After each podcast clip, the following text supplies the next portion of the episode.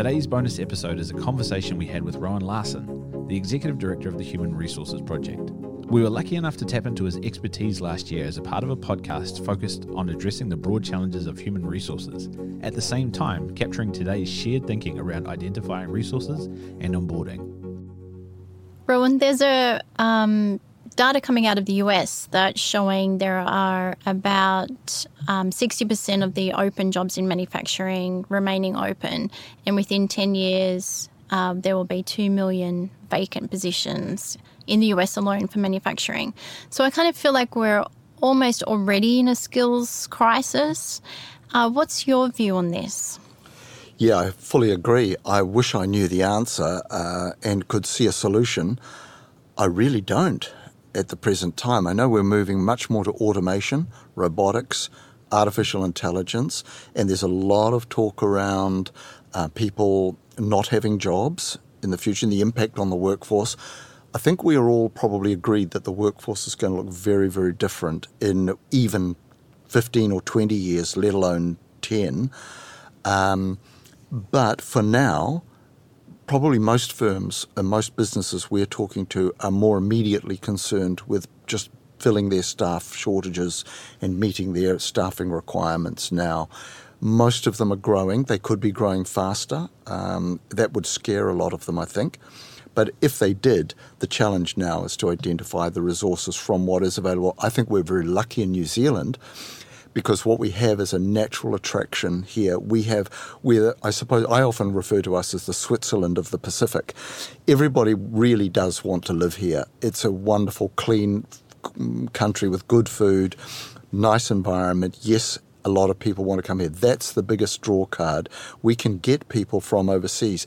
Our biggest challenge is probably identifying how to find those people overseas and then how to evaluate their skills. But we're very lucky we don't have the immigration swamping problems that other countries have or, uh, you know, the de- same demographics and challenges. We actually are in a very, very lucky position, so we should be taking advantage of that. We, you have mentioned before um, the increased use of um, offshore labour uh, within New Zealand. So, how do we respond to the changing demographics, both age and um, experience wise? Yeah, I'm. We do need to. Well, actually, let me say we've probably improved greatly from where we were 10 years ago. Uh, Auckland, particularly, but all of New Zealand now, is really, really multicultural. And I think most employers have really embraced that. I know we have equal employment opportunity legislation, uh, but I've been really pleasantly surprised by most employers' adult and and um, smart attitude to it. Very open. Kiwi businesses are really good and really open minded. In fact, that's possibly to their detriment they tend to be too trusting of certain um, cultures, I suppose, or or we're not as aware of the challenges that exist overseas, and so we're not aware of the problems we might be importing with people we bring over, and we have to be careful of that and and cognizant of it. But in New Zealand, most people are really good folk, and the people who come here are generally good and high quality, very high caliber of of immigrant. Um, therefore, most firms are reasonably protected from any really bad disasters. Uh, but I've been really pleasantly surprised by how employers have embraced an aging workforce and have understood how to utilise those skills. We've seen a 72 year old um, stop go man roading our traffic controller, you know, on the road. Uh, we've dealt with many, many um, employees in their 70s still working, and the clients love them. They're part of the family. It's really nice. We're seeing really good gender diversity and, and cultural diversity, despite perhaps the voice in the media uh, that you hear a lot of telling you it might be otherwise. We actually see a pretty positive picture. There are some bad apples and you see some bad examples, they get a lot of attention. But in the main, most, I think, New Zealand employers are very responsible, very um, and very strongly values based. And I think they are embracing um, the, the diversity that's out there very, very well. Speaking of the um, aging population, our accountant, Cam, who we love, um, is turning 74 this year, and he has been amazing in terms of embracing new accounting technologies. Um, there seems to be a bit of a stereotype around the aging workforce. And I have got quite a few um, friends who have just retired who've got significant engineering experience. Is there anything that you've come across as a model where we could actually um, keep that knowledge within the sector? That is a big challenge. Um, knowledge retention with an, an, an aging or retiring workforce is a serious issue. Um, there's a lot of know how. There really is. I suppose uh, I'd encourage firms to try and get apprentices on board and let them work alongside some of the more mature workers. It's a very good thing for both of them. Keeps the uh, uh, older workers young and keeps it makes the puts a wiser head on the younger workers. And I think there is a value in that, but firms probably need to be more active. They're very passive. I think in the busyness of trying to make a profit, uh, some of these things can be lost. They seem to be nice to haves rather than imperatives. And possibly we just need to be a bit more mindful of it because there is some real value in that. The other issue we have, obviously, is um, we have a, a problem being able to attract talent into our industry how what are the actual practical steps that a company can do to make themselves more attractive to future engineers or future apprentices? And um, what's your advice there? Yeah. Again, this comes back to um, the, the trend in the workforce at the moment is probably the younger generation are attracted to companies that they respect. Now, you might think manufacturing, steel fabrication, it's a dirty job or something, and people might not want to do it. You might be quite surprised at the motivators for people in the workforce or entering the workforce or choosing vocations it doesn't necessarily have to be sexy, as in we're not Apple, we're not you know Vodafone, or we're not Coca Cola or something like that. And there's always a mystique around brands like that. I think even engineering companies, this is a really important point that I really want to stress, is that even engineering companies, manufacturing companies that might do a theoretically basic or, or dirty or, or, or job, you know, in a, in a factory environment, they need to understand that their employment brand is important and they need to think about how they develop that employment brand.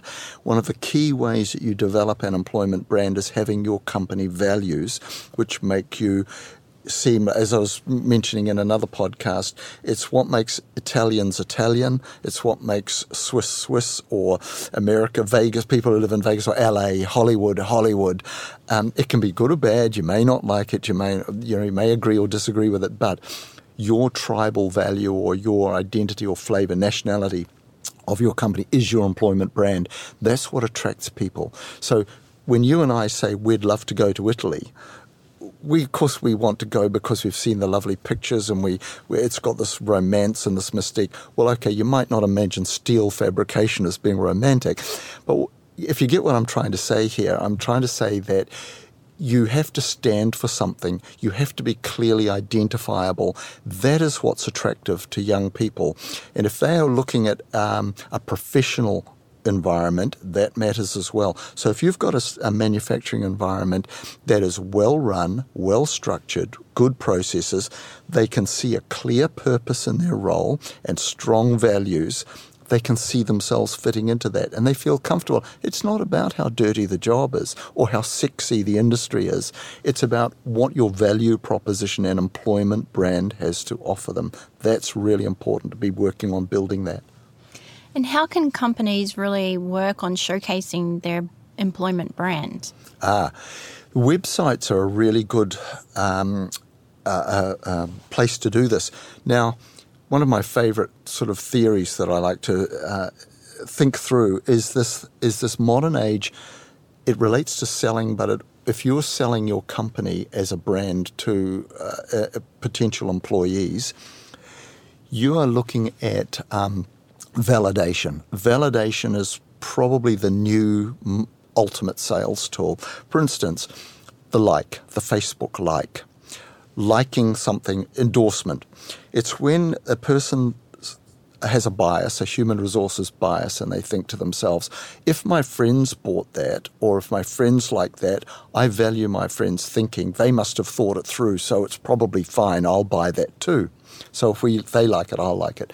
So if you have a website and a careers page on your website and you show people who work there and they say why they like to work there, if those people are of similar ilk or they're friends or things like that, you've got to remember like attracts like as well. And good people also know good people. There really is a herd mentality in, the, in, in a phenomenon that occurs in, in recruitment. And so all of these things help promote your company by validation, by by like and like. And we talk about, so this all kind of leads into this idea of a tribe. And it seems to be a hot topic at the moment. Even HERA has been thinking about how do we build the HERA tribe? How, how do you actually create that connection? Um, and um, it's almost it's almost a loyalty, isn't it? How do you create that? Yeah, loyalty. You, you, the word you use is loyalty. Maybe you could even reframe that as engagement. And that again comes back to these. I don't like to sound like a broken record, but the values. And this is the values are almost like you think of it as this is the way we do things around the, here. This is who we are and what we stand for, and this is our flavor. If you can promote that, you've got to articulate it. It, it can be a little bit hard at first, sitting down and working out what defines you, what makes you Italian, what makes you French, what makes you whatever and then you say, well, that's the essence of it. If you can get people to buy into that and live and eat and breathe that every day at work, then you've got an attractive proposition for people who want to identify with the company and come on board, and they will stay. This is the other important part of this equation is that if you have this engagement and and uh, purpose and and um, culture, through your values as the starting point. It's through other things as well, but if you have it through that, you get a retention of stuff. People don't want to leave. They become like family. And I've seen some fantastic firms out there that have got people who've been there 18 years, 20 years. Now, they may not have sat down and written out their values and articulated it, but probably subconsciously they're living, eating, sleeping, breathing those every day, and it's showing through. They care. And it's a very good thing.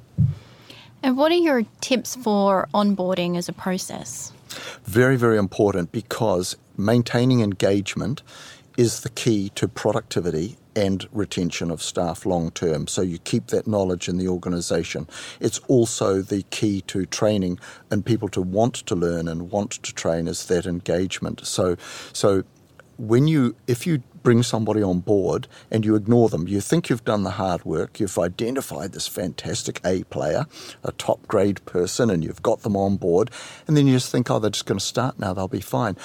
Nobody knows everything from the start, and their experience, like your first day at school or your first week at school, if you have a really bad experience, you probably hate school if you have a really good experience, you probably will love school and be a star student. So, induction programs are very important for making sure that people fit in, have a good experience, and, and get up to speed quickly. It's also got a huge economic benefit because they'll get up to speed a lot quicker as well and become productive.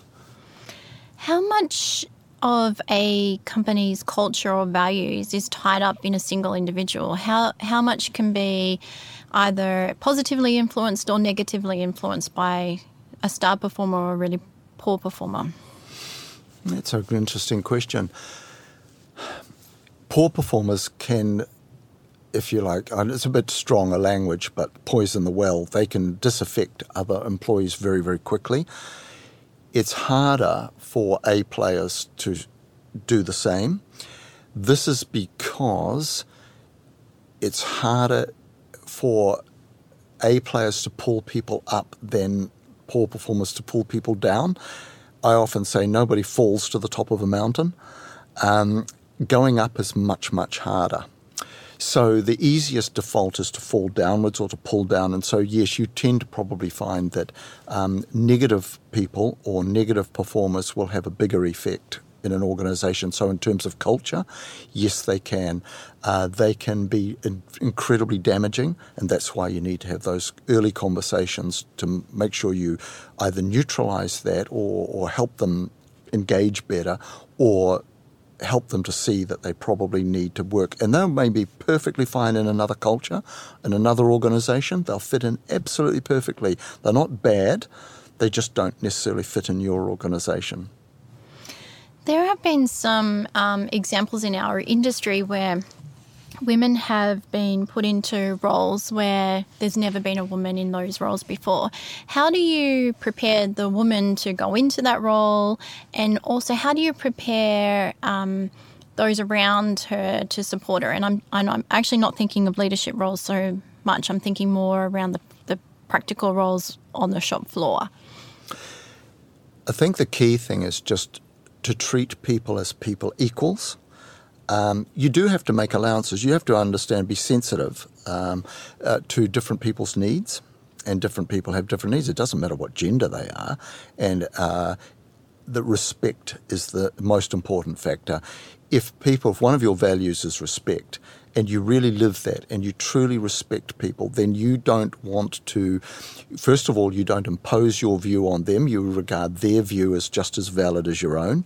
Therefore, you listen to it and you all develop um, a direction by consensus. That doesn't mean that everybody has a say. It means, or that everybody ha- makes the decision. It means everybody can be heard and there's somebody makes a decision. But I think it's just really important to respect, not necessarily to treat them differently, but to recognize where there are important differences. And part of the issues that have been experienced is more around the physical aspects. You know, there may not be women's bathrooms mm. and um, so on. Uh, what what importance does the physical environment have in terms of supporting diversity? Hmm. Hmm, I'm not. I haven't thought that one through particularly deeply. I'd suppose um, uh, the if a if a female or male, whatever, or a, a Malaysian or a, a, person from China or an, a person from India or an American or a Canadian or South African comes across to work in a certain environment, I would like to think that they bring with them a uh, they're prepared to adapt, and then they are they bring with them resilience and but that doesn't mean that they can't have any problems or any issues. I think management need to be sensitive to where they may occur.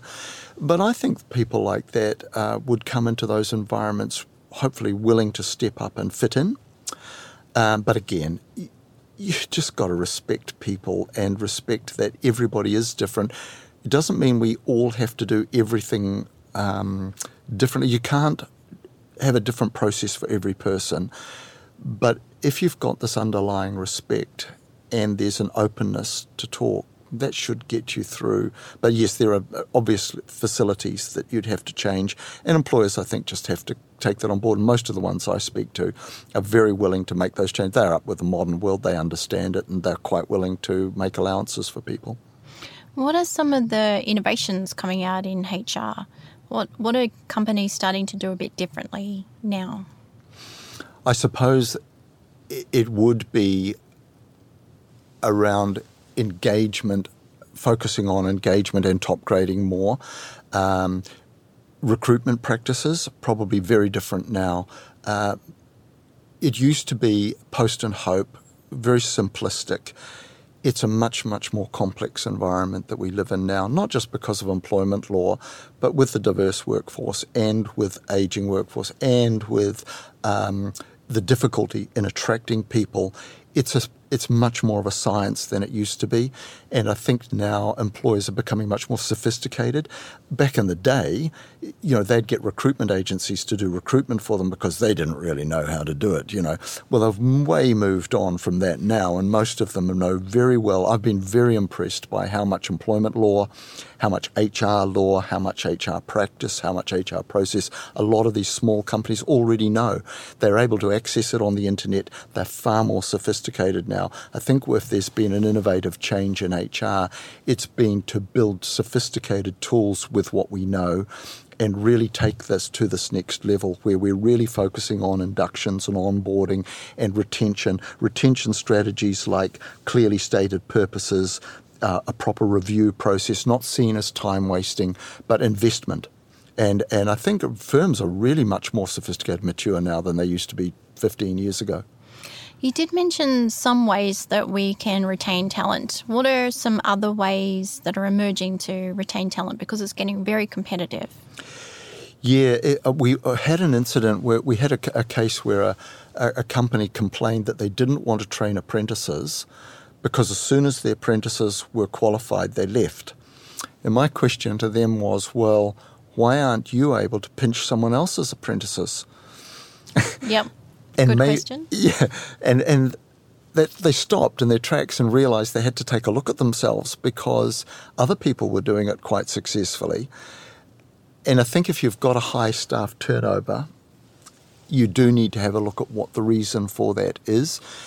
And that may mean your management style and your internal practices, the way you do things around the shop, may not be as good as somebody else is doing. So best practice is really, really important. Now we've talked about this journey of um, identifying what sort of pe- people you want, what you want for the future, looking at your future needs, building proper uh, recruitment processes, then building proper onboarding and, and, and induction process, having proper values, all of these things to reinforce that, and clear purpose. People come to work. Um, it's funny, it's not about the money people, although it is initially, money is important, and we're seeing a lot of wage pressure uh, from companies uh, employing people at the moment. But once a person's in a job, the, what keeps them there is training and development and purpose. They understand what they're doing today and what they might be doing tomorrow, and that comes career progression follows on from that and succession planning as well. So it's important that people have a pathway and a plan, that is your biggest uh, retention strategy. And that's probably it's a holistic thing. It's a combination of a lot of those small things. But if you you really have to have clarity, clarity of pathway and purpose uh, to retain people. And those apprentices might have stayed if they had um, probably been valued more and maybe given this trust uh, trust is a very big thing. We will back you. We will give you money now. Let's see if you deliver. This the, the younger generation of employees coming through want to be trusted first and deliver later rather than deliver first. The old school used to be pay your dues.